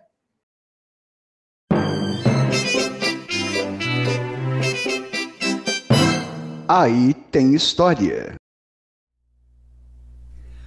Olá, curiosos! Uma data muito interessante se comemora em 4 de dezembro, o Dia Mundial da Propaganda, e aí tem história. Há outras datas associadas a esse ramo de atividade, como o Dia do Publicitário, em 1 de fevereiro, e o Dia do Profissional de Propaganda, em 17 de outubro. Mas qual é o certo ou oficial? Bom, certas e oficiais todas essas datas são. Eu apenas escolhi o dia de hoje porque é uma celebração internacional. Ela surgiu em homenagem ao primeiro congresso que reuniu profissionais ligados à publicidade e propaganda, que aconteceu em 4 de dezembro de 1936 em Buenos Aires. No ano seguinte, eh, em 4 de dezembro, comemoraram o Dia Pan-Americano da Propaganda. E isso foi se expandindo e a partir de 1970 passou a ser o Dia Mundial da Propaganda. É, sim, eu sei que tecnicamente publicidade e propaganda são diferentes, porém, no popular, os termos são praticamente sinônimos.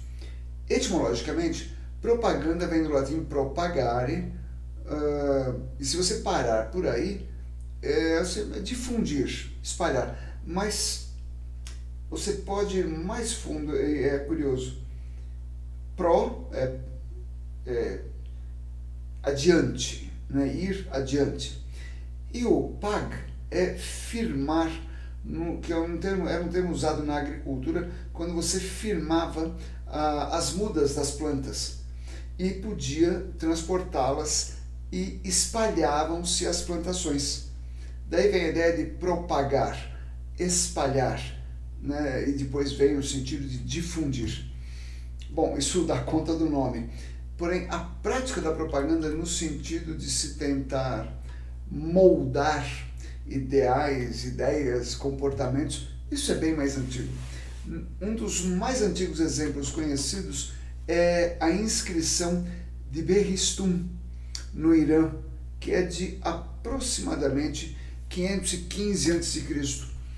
e que conta a conquista do trono persa por Dario I narrada como uma saga, uma jornada para lá de heróica.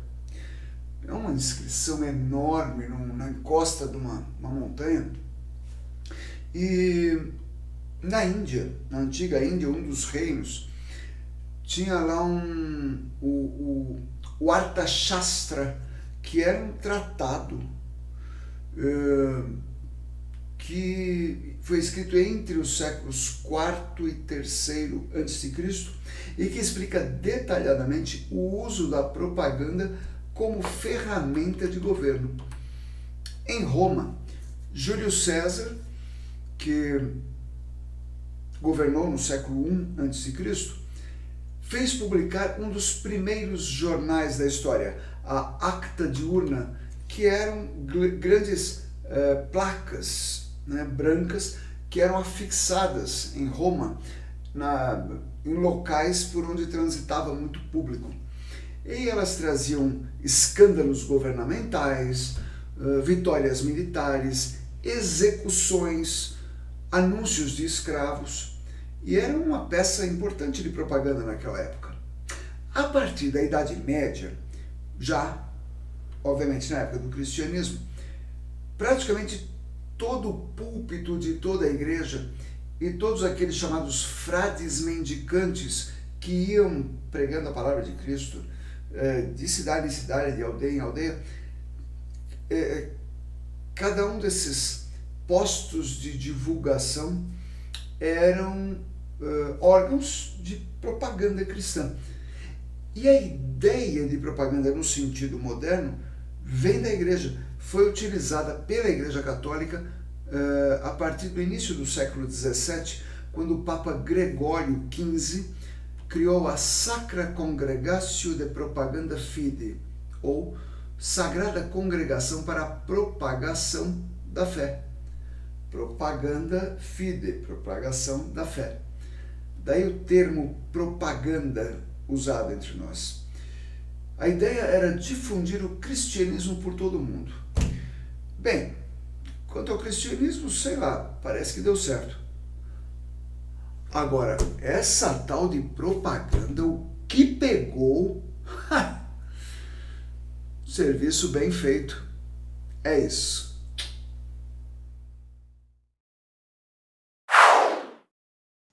Muito bem, esse foi o professor Vard Marx, então. É, dá o último aviso aqui para quem ficou na ronha, né? quem, quem ficou ali na cama, de olho aberto, não estava assistindo ao programa, sobre a nossa programação de final de ano aqui do Olá Curioso. Nós vamos fazer o programa normalmente agora dia 11, depois dia 18 tem o nosso especial de Natal, mesmo dia, mesmo horário, mesmo tamanho, né? Programa super especial, vai estar tá lindo, vai estar tá lindo, eu recomendo. E depois nós vamos dar uma descansada, né? Porque daí já é dia 25, já é Natal, depois já dia 1 já é o ano novo, ninguém vai estar tá afim de assistir programa nenhum. Então nós vamos dar um descanso, né? Vamos parar e vamos parar também para recarregar as energias, porque a gente está vindo ó, de uma toada aí de quase dois anos. Nós vamos dar uma parada no mês de janeiro.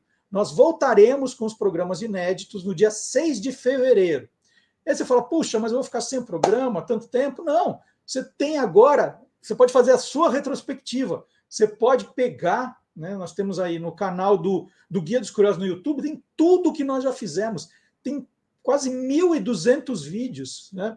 Dos programas inteiros, dos quadros separados. Você monta a sua retrospectiva, né, fala assim: eu quero rever um programa, quero rever uma entrevista. Ah, esse eu perdi naquele sábado, não tinha dado tempo de ver, vou assistir agora, vai ser super divertido.